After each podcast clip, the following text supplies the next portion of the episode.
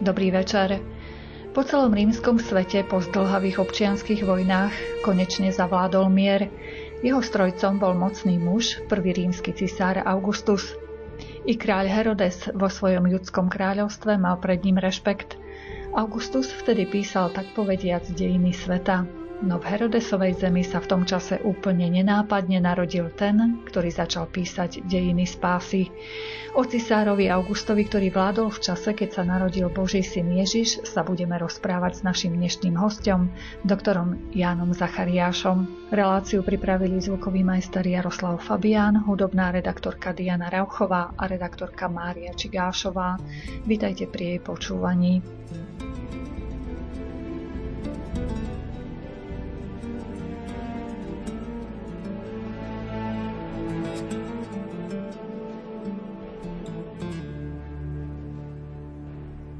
Doktor, dnes chceme rozprávať o cisárovi Augustovi.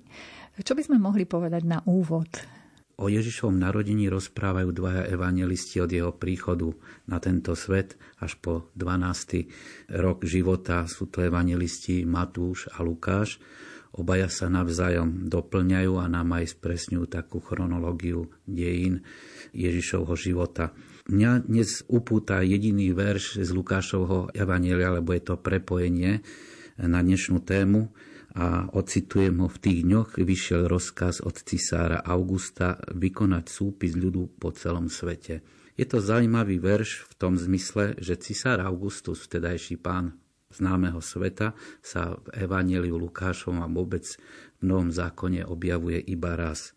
Čiže niekde v ústraní sa narodí Ježiš, skutočný pán, a ten, za ktorého vtedy Stredomorie bolo kontrolované jeho osobou, sílil v Ríme a mali by sme si teraz trošku povedať o ňom. Augustus, slovenský vznešený, alebo inak mal meno imperátor Cézar Augustus, sa narodil dvadsiateho tretieho deviateho šesťdesiattri pred Kristom vo Velitre, juhovýchodne od Ríma, teda blízko Ríma, a zomrel devätnásteho ôsmeho roku štrnásť po Kristovi, teda nášho letopočtu. Bol to prvý rímsky cisár. Vládol od roku dvadsaťsedem skutočne neobmedzene až po svoju smrť. Pôvodným menom bol Gaius Octavius, pretože tak sa volal aj jeho otec, a rodina pochádzala nie až z tak významného prostredia, pretože patrili do jazdeckého stavu a otcovi sa trošku podarilo vyštvihnúť na schodíkoch vyššie. Možno mu pomohlo i to, že keď skoro osirel mladý Octavius, teda mladší, náš budúci Augustus, tak otčím ešte o jeden stupienok, tuším sa dostal do, za konzula, ešte posunul jeho životnú dráhu, ale oveľa zaujímavejšie v živote Octavia bolo to, že po mame a babičke bol prasinovcom pokrvným Cézara. A to je veľká vec. No a čo určovalo jeho ďalší život bolo, na rozhraní mladosti v osemnástich devätnástich rokoch sa stáva hlavným dedičom pätnásteho marca štyridsaťštyri zavraždeného Cézara. On to o tom spočiatku nevie, ale keď sa dozvie pri príchode do Ríma, tak sa o svoje práva hlási. Prijíma i meno po svojom adoptívnom otcovi, pretože Cezar ho adoptoval a posunul za hlavného dediča. A odteraz sa bude volať nie Gaius Octavius, ale Gaius Julius Cezar, Octavianus, aby sa pripomenul i pôvodný otec. Meno Octavianus však bude používať menej. Toľko na úvod k jeho základným dátam. Najbúrlivejšie obdobie cesty k moci sú roky štyridsaťštyri až tridsaťjeden, kedy si to musí mladý človek vybojovať veľmi až nepeknými a škaredými prostriedkami svoju cestu k moci. Mení strany, je krvilačný, povieme aj o jeho krutosti. V skutočnosti potom, keď už bol u moci, nepotreboval tú krutosť, tak ako aj Stalin, diktátor, potom sa obklopí detičkami, komsomolcami a pioniermi, ale v mladosti, na svoj mladý vek, nepoznal brata. No a hneď sa mu postavil do cesty Marcus Antonius, ktorý bol o dvadsať rokov starší a nechápal, čo ten mladík chce mu stať v ceste, a začal prvý boj.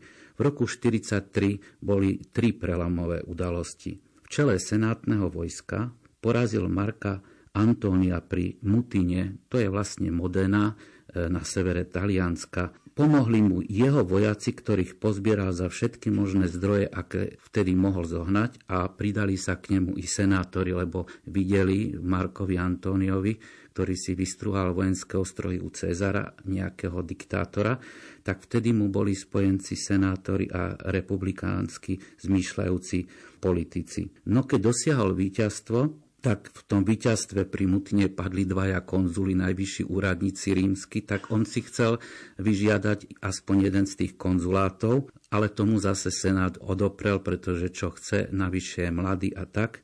Takže urobil pochod na Rím.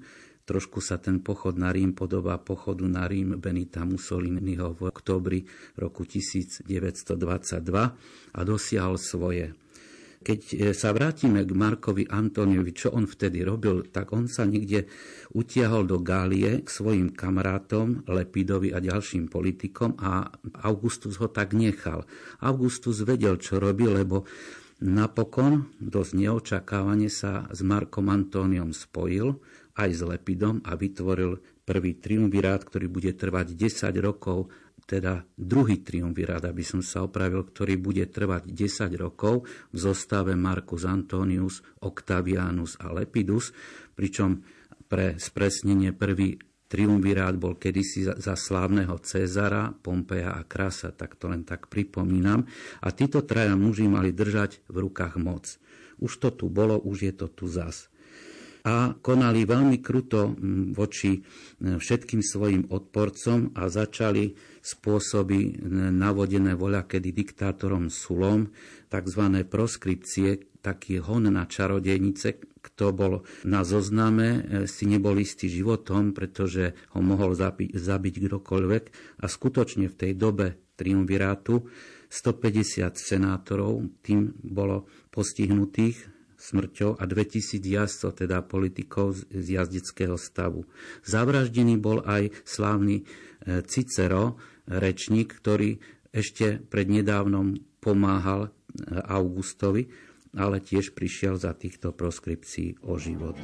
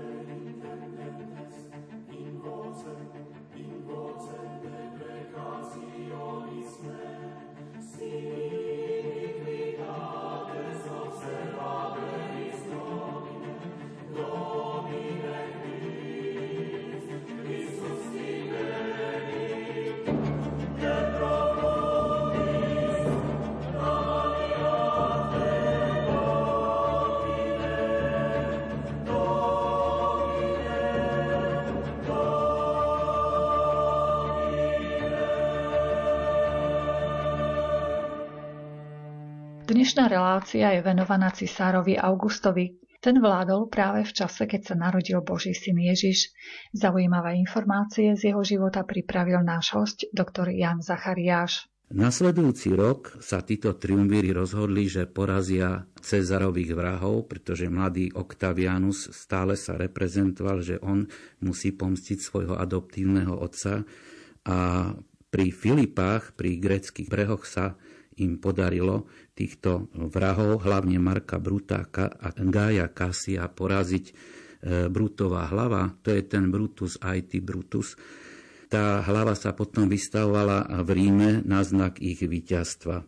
Bolo to skôr víťazstvo Marka Antonia, pretože Octavianus sa veľmi hrdinsky v tej bitke nesprával a to sa dosť, Marcus Antonius z neho dosť vysmieval. Ďalšia vojna, ktorá následovala niečo neskôr, bola sicílska, ale pri tej sa nebudeme zastavovať.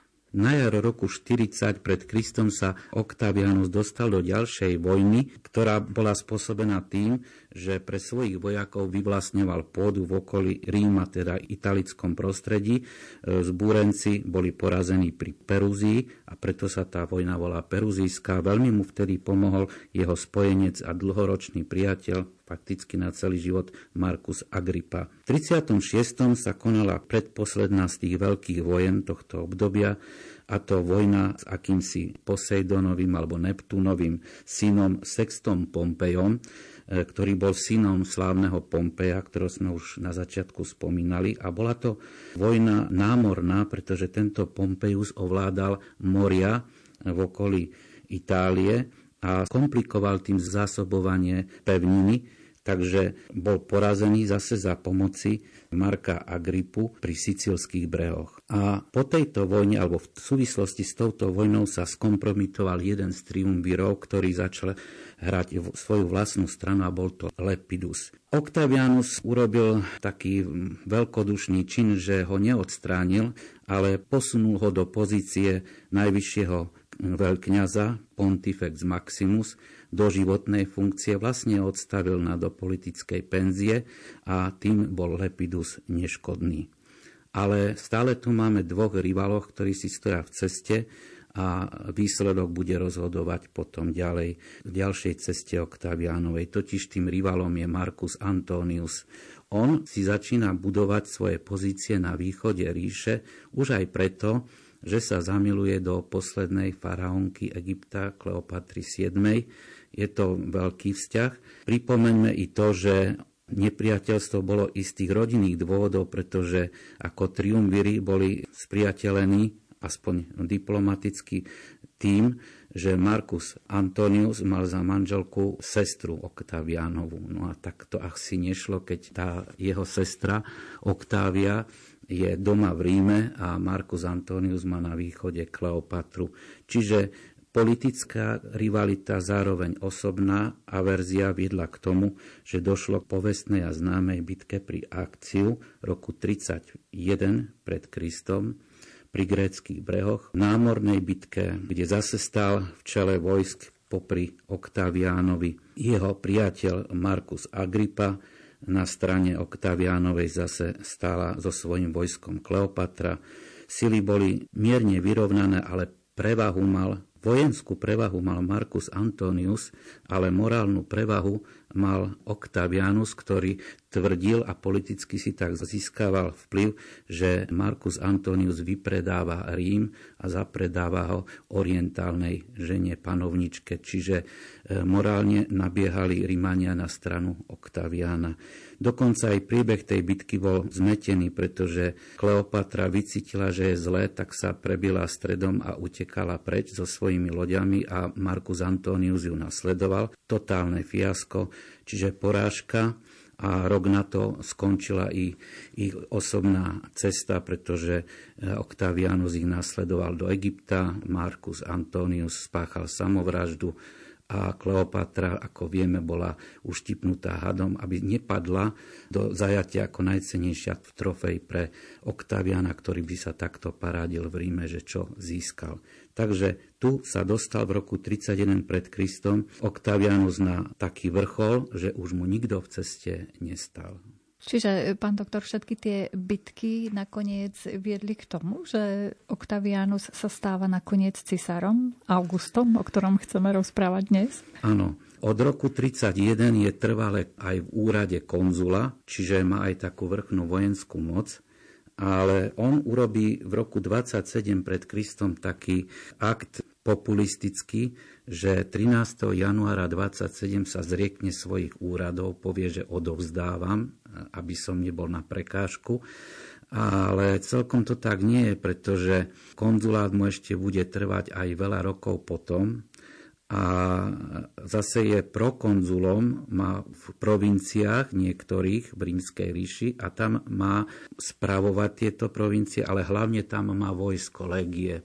Čiže ono to bolo skôr také efektné, že sa zriekam svojich úradov, ale krátko na to, trvá to zo tri dní, šestnásteho januára dvadsaťsedem pred Kristom mu Senát udelí čestný titul Augustus. On radšej by prijal titul Romulus ktorý ho posunie do pozície nového zakladateľa Ríma ako prvý král, tak on zase bude prvý.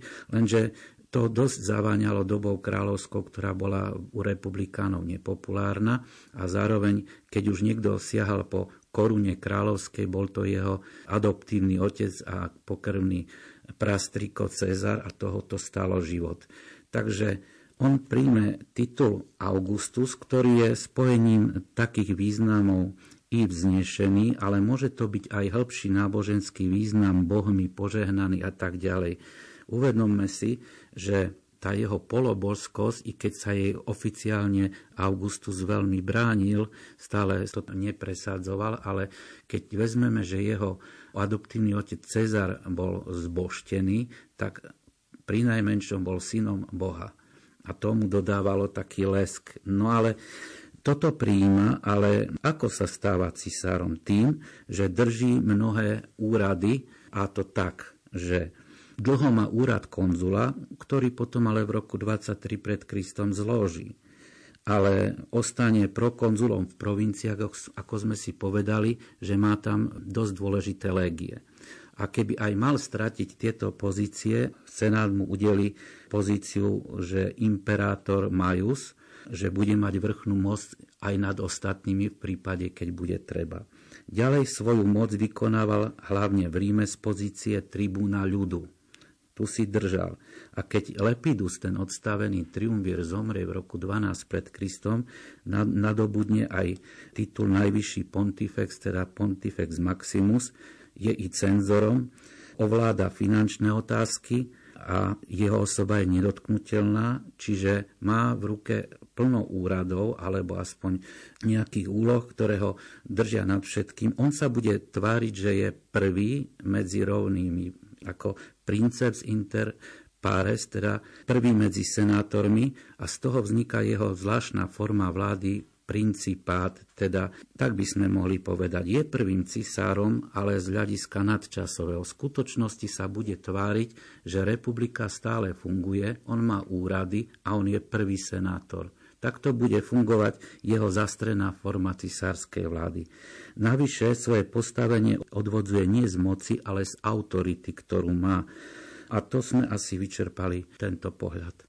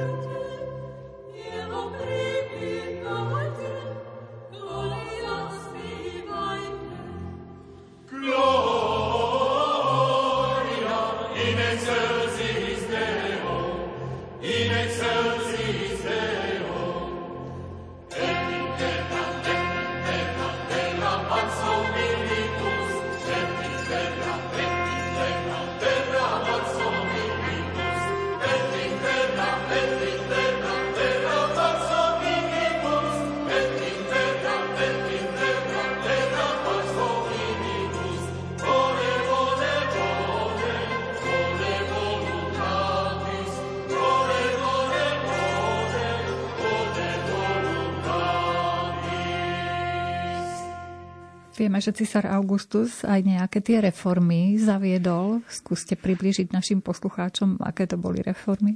V zmysle svojho skrývaného alebo falošného republikánstva udržiaval zdanie, že senát funguje. Nesiahal mu na majetok, ale aký to bol senát? Bol to senát už vymenený, pretože tí senátori, ktorí sa v tých zložitých vojnách, čo som už hovoril, skompromitovali, odišli do úzadia, dostali sa do senátu pochlebovači a senát mal takto pod kontrolou. Veľmi využíval jazdecký stav, z ktorého on sám pochádzal, a vytvára z neho byrokraciu, aj vojenské funkcie v armáde. Podporoval aj miestnu honoritu, šľachtu v provinciách, municipiálnu šľachtu. Prejavoval štedrosť voči rímskemu ľudu, a to je veľmi silný argument, pretože tu je to povestné heslo chlieb a hry. Dať ľuďom chlieb, lebo boli často návaly nedostatku, neúrody a často aj z vlastných zdrojov, ktoré mal, zabezpečoval múku pre ľudí. A hry vždycky ventilovali ľudskú myseľ na niečo ľahšie, ako sa búriť. Jeho reformy fakticky zasiali všetky oblasti života, obnovili pokoj v Ríme, v rímskom svete, zavládol mier aj v občianskom živote, podporoval posilnenie rodiny, manželstva, morálky a mal na to svojich veľmi pevných priateľov. Agrippu, ktorý už párkrát zaznel tu ako jeho spojenec v bojoch, a potom mecenása, ktorý je známy tým, že podporoval umelcov, a z toho vzniklo potom aj slovičko, že on je náš mecenáš, pretože prvý mecenás, ktorý podporoval Vergilia, Horácia, bol práve ten, o ktorom som hovoril. V zahraničnej politike, lebo v domácej politike zavládol pokoj, vlastne utíchli občianske vojny. V zahraničnej politike tohto rímskeho svetovládcu upravil hranice tak, že k území boli pripojené územia na juh od Dunaja. Récia, to je niekde v Alpách, Noricum, to je viac menej Rakúsko, Panónia, vieme, Maďarsko dnešné, a ďalšie územia. Spôsobil tým, že samotná tá Itália, nie Taliansko, lebo anticky sa má správne hovorí Itália na starovek, mala také predmostie už v tej Récii, že teda nie priamo nepriateľ mohol vpadnúť na italský Apeninský polostrov, čiže mal takú bariéru. To chcel. No a ďalej získal si vojenskú, alebo skôr diplomatickú slávu, že získal pre Rímanov od Partov ani nie tak vojenským ťažením, ako skôr vyjednávaním naspäť odznaky legií, ktoré padli do zajatia Partov, a tým sa veľmi vystatoval. To bolo ešte v roku dvadsať pred Kristom, na začiatku jeho samostatnej kariéry. V Germánii sa snažil o expanziu na Labe, kde mu pomáhali jeho adoptívni synovia, už sa tu dostávajú k slovu, a to Tiberius, budúci císar, a Drusus, jeho mladší brat.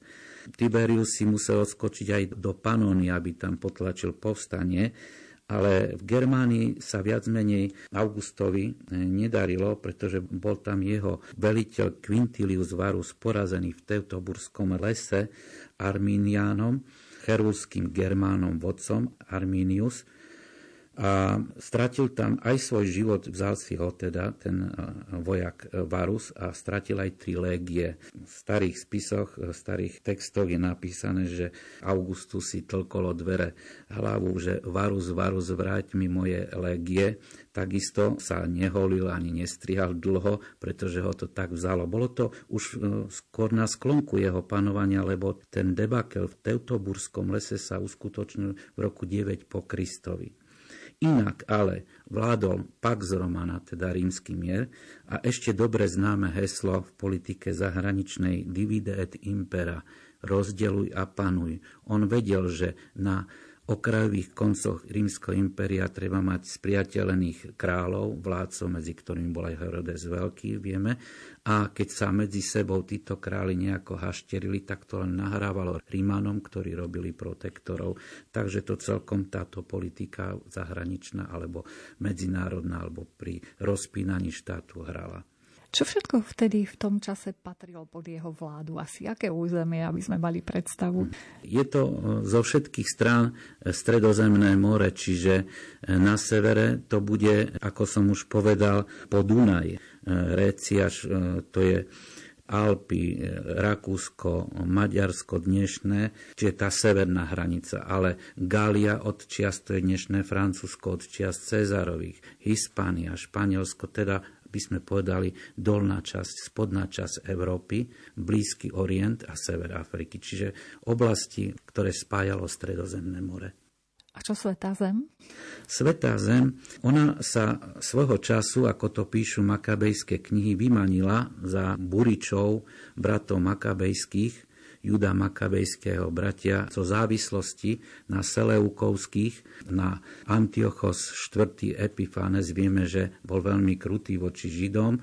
Vzniklo povstanie, Židia sa vymanili a založili si svoj štát, ktorý bol teokraciou, kde veľkokňazi, veľkňazi boli zároveň hlavou židovského štátu. Na chvíľu to tak fungovalo, lenže niektorí zotraja to dotiahli aj na kráľovský titul, ale skôr z pozície toho veľkňaza tam vládli. Ale Seleukovci odchádzajú do úzadia, ale v roku šesťdesiatštyri pred Kristom Pompeius sa dostáva do tohto priestoru, ovládne Jeruzalém a rímska moc je tu prítomná. Je zaujímavé, že poslední makabejci sa medzi sebou hašteria, čo Rimanom vyhovuje, a využije to ešte aj jeden idumejec zo susedného Idumejska, alebo Edomska, už ktorého otec ho dosadil na pozíciu Herodes Veľký. Herodes vedel, ktorá bije, teda Herodes stranil Rímanom. Zatiaľ poslední makabejci skôr sa postavili na stranu Partov a to im bolo osudné. Herodes si vymohol kráľovský titul rovno v Ríme od Augusta a bol to vládca, ktorý bol kolaborant. Židia ho nemali radi, jednak preto, že bol cudzinec, lebo Edomejci alebo Idumejci bol národ susedný pôvodných Židov, len prijal v dobe makabejskej násilne obriezku, teda už ako keby polovične Židmi boli, ale pre Židov nikdy neboli Židmi. A navyše to, že je to cudzinec, a navyše ešte, že keď spolupracuje s Rímanmi a používa pritom veľmi nekalé a škaredé prostriedky, pretože spriahne sa manželsky so svojou manželkou Mariamou s makabejským rodom. Tomu ale nebráni, aby posledných makabejcov odstránil. Jedného v rímskom tábore, kde je popravený mladého švagra, ktorý bol ešte, už nebol vládcom, ale bol veľkňazom a mal sedemnásť rokov a Židia ho nadšene vítali, tak toho dal uškrtiť v kúpeloch, pretože mu vadila jeho veľkňazská popularita. Aj staručkého makabejského vládcu jedného zlikvidoval, keď už mal osemdesiat rokov. Čiže on nahrával Rímanom, pretože šíril tam helenizmus grécky a rímsky, dokonca aj na minciach Herodesa Veľkého sa neobjavujú už hebrejské nápisy, ale už len čisto grécké. I keď robí niektoré reformy, napríklad buduje veľké mesta, dá do poriadku Jeruzalém, ktorý sa niekoľkonásobne zväčší, tam si postaví svoj vlastný palác, ale podstatné, že postaví tam chrám, ktorý je spomínaný v evanjeliách. Je to tretí chrám v poradí, pretože prvý chrám bol ten Šalamúnov, druhý bol po návrate Židov zo zajatia a tretí je ten Herodesov, z ktorého potom ostane múr nárekov. No a tým, že všade presadzuje rímsku moc a zavádza nežidovské spôsoby už tým, že, že zavádza hry a symboly orlov, sú všade ako keby hanili tú vieru v jediného Boha tých Židov. Je nepopulárny, krutý, veľa ľudí zomrie i z jeho vlastnej rodiny, pretože dá zabiť troch synov i jednu manželku. No ale keď je to ten Herodes s tými betlehemskými neviniatkami, nie náhodou, tá krutosť je aj v evanjeliu, pretože tak konal aj na iných miestach. No a keď v roku štyri pred Kristom, budem hovoriť štyri pred našim letopočtom, lebo tam je ten chronologický posun, takže štyri roky pred našim letopočtom, keď zomrie, tak má síce dedičov, troch synov, ktorí majú po ňom vládnuť, ale najstarší Archelaus má obdržať kráľovský titul po ňom. On má vládnuť v tých nosných krajinách, Judea, Samária a Edomský kraj. Galileo dostáva jeho syn Herodes Antipas, to je ten, čo bude raz známy s Janom Krstiteľom. A a Filip dostáva za jordánske kraje. No, čiže znovu hovorím, najstarší Archelaus má mať Judeu, Samáriu a Edomský kraj a kráľovský titul. Ale Augustus nechce, aby tam bolo, pokračovalo kráľovstvo, takže dostane len titul etnarcha, najstarší syn.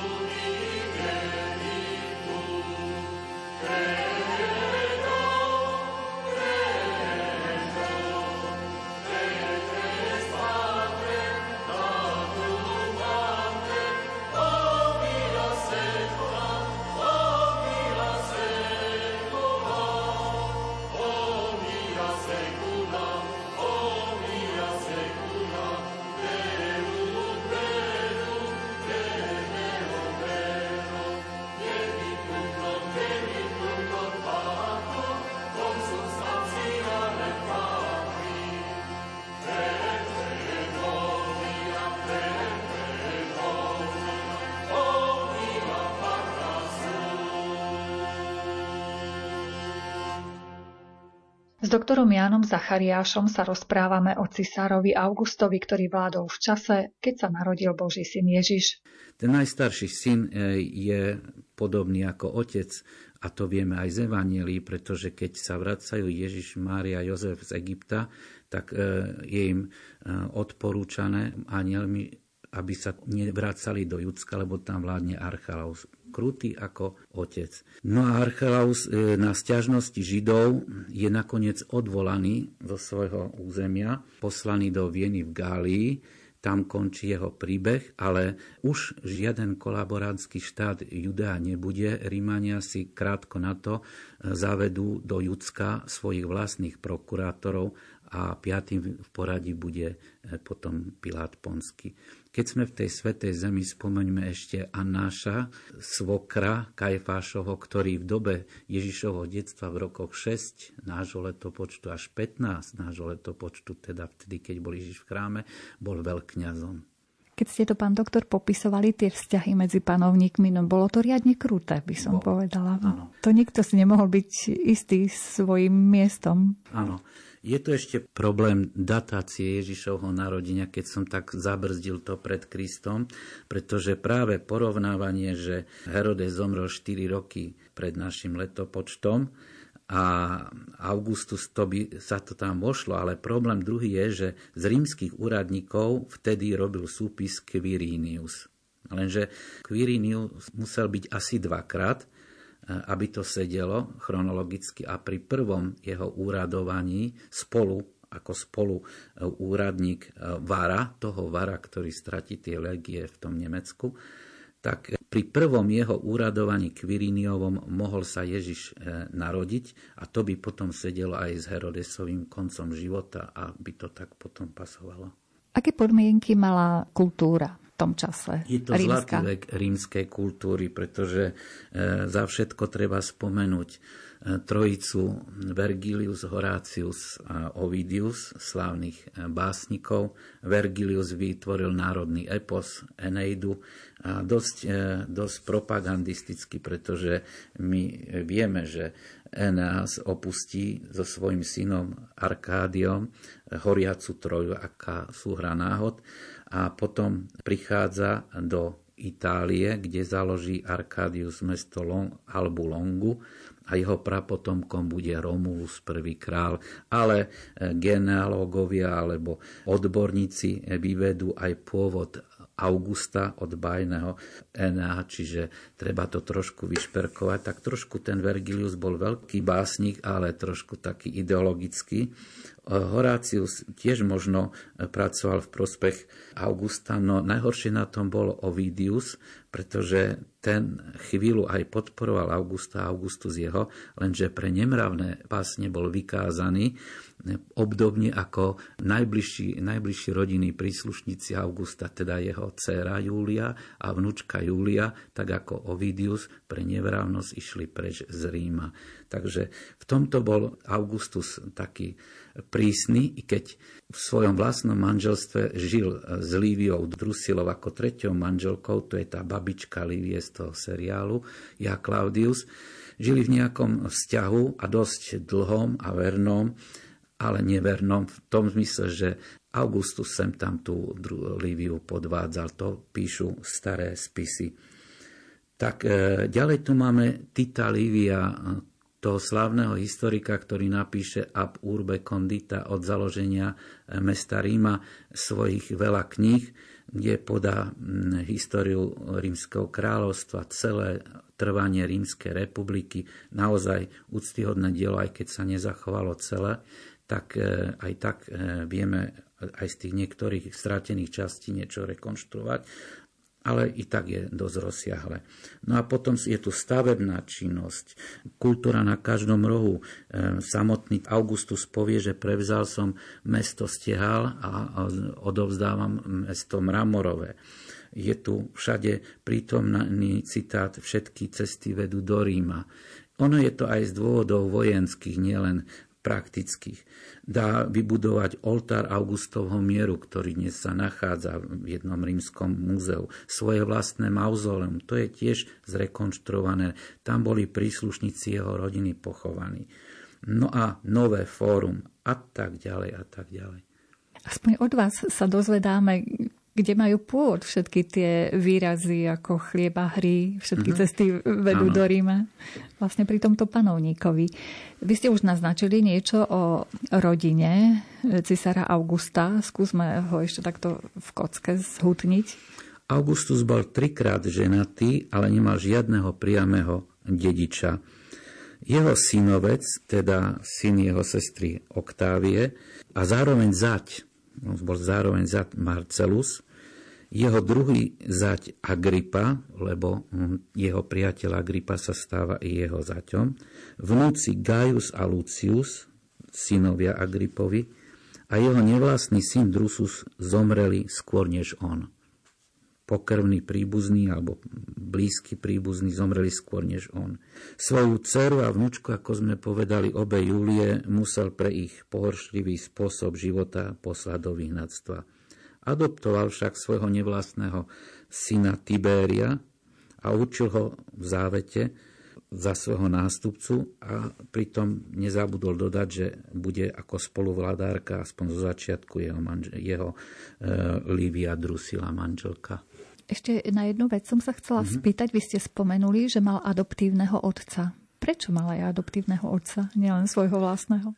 Augustus mal vlastne dvo, dvoch adoptívnych otcov, lebo Augustus sa volal Gaius Octavius po otcovi, po krvnom, ale v štyroch rokoch osirel. Potom mal otčima, ktorý nehrá dôležitú úlohu v našom príbehu, ale adoptívny otec, ktorý si ho adoptoval, ten s veľkým O je Cézar, ktorý mu bol prastriko pokrvne po dvoch, po dvoch ženách, pokrvný prastriko, ale mu ho adoptoval a to bol ten veľký otec, ktorý rozhodol o jeho ďalšom živote. Božský Cézar, áno. Ooh.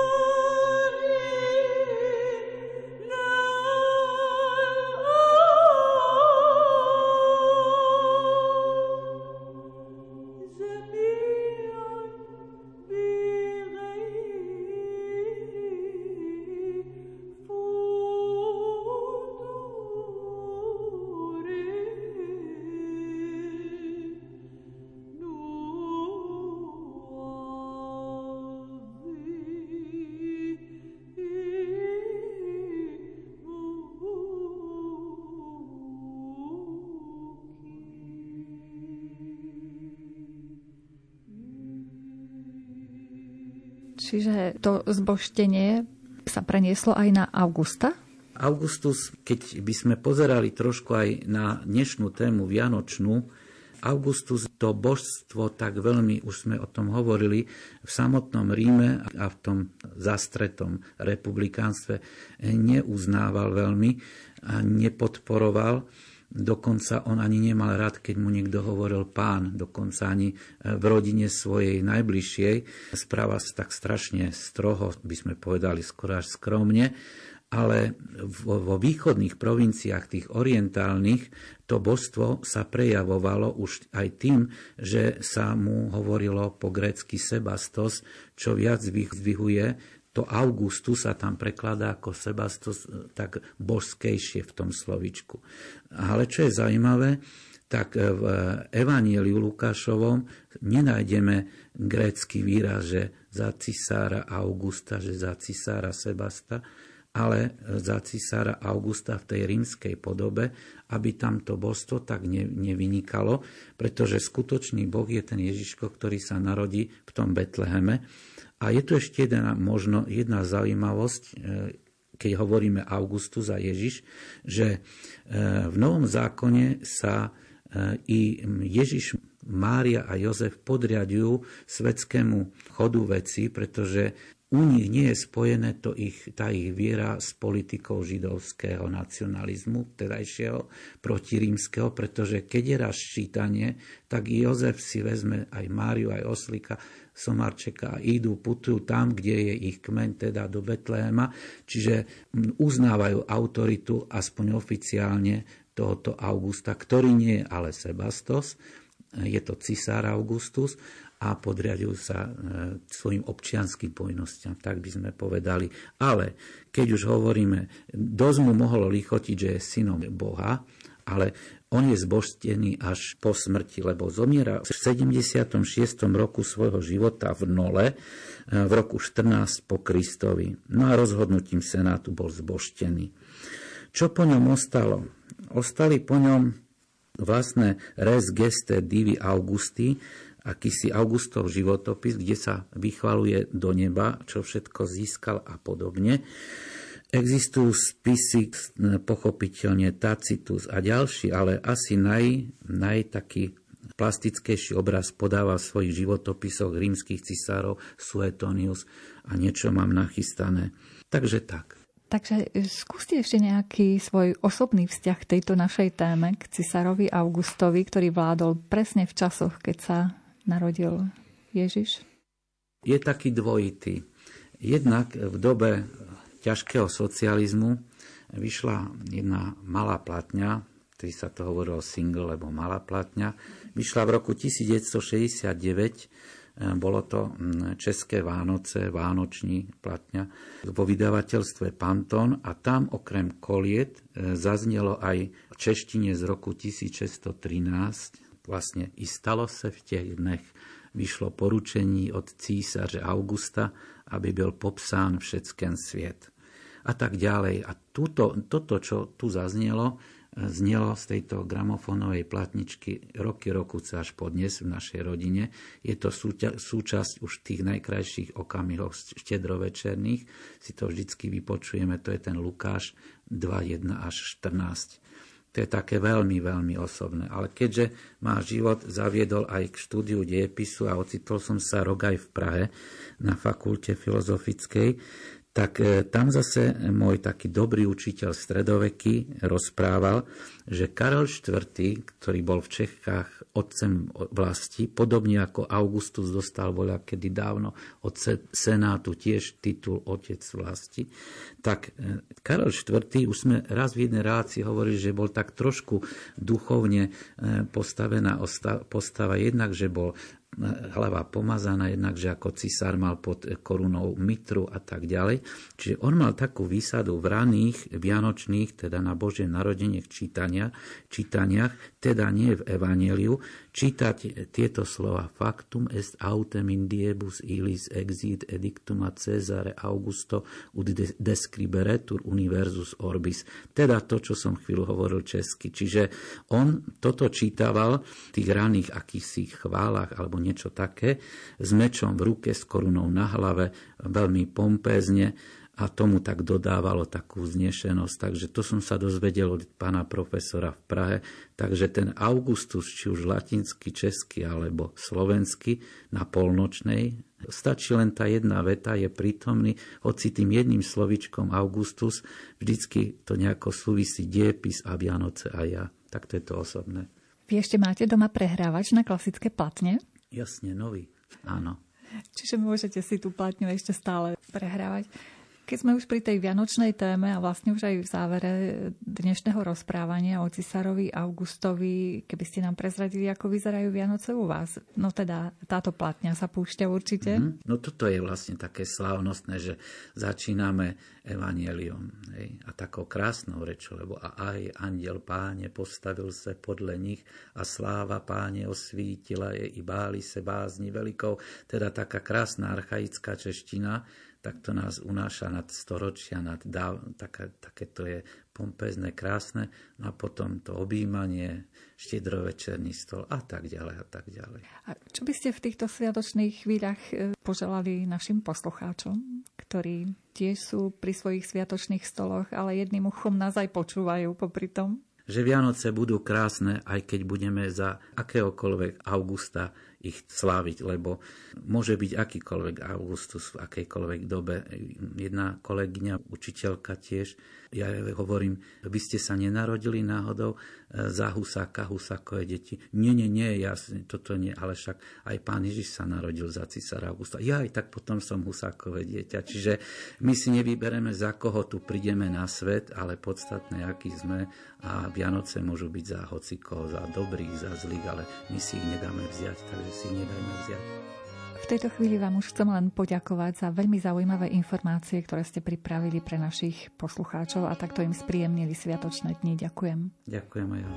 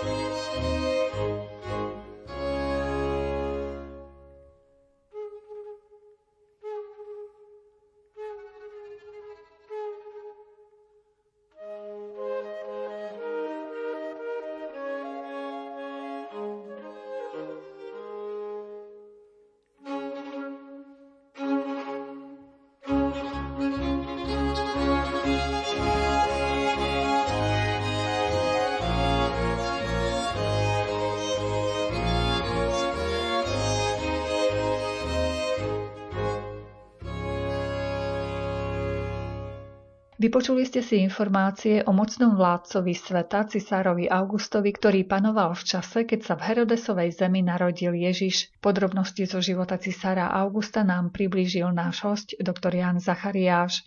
Reláciu pripravili Diana Rauchová, Jaroslav Fabián a Mária Čigášová. Ďakujeme vám za pozornosť a želáme vám pekný večer.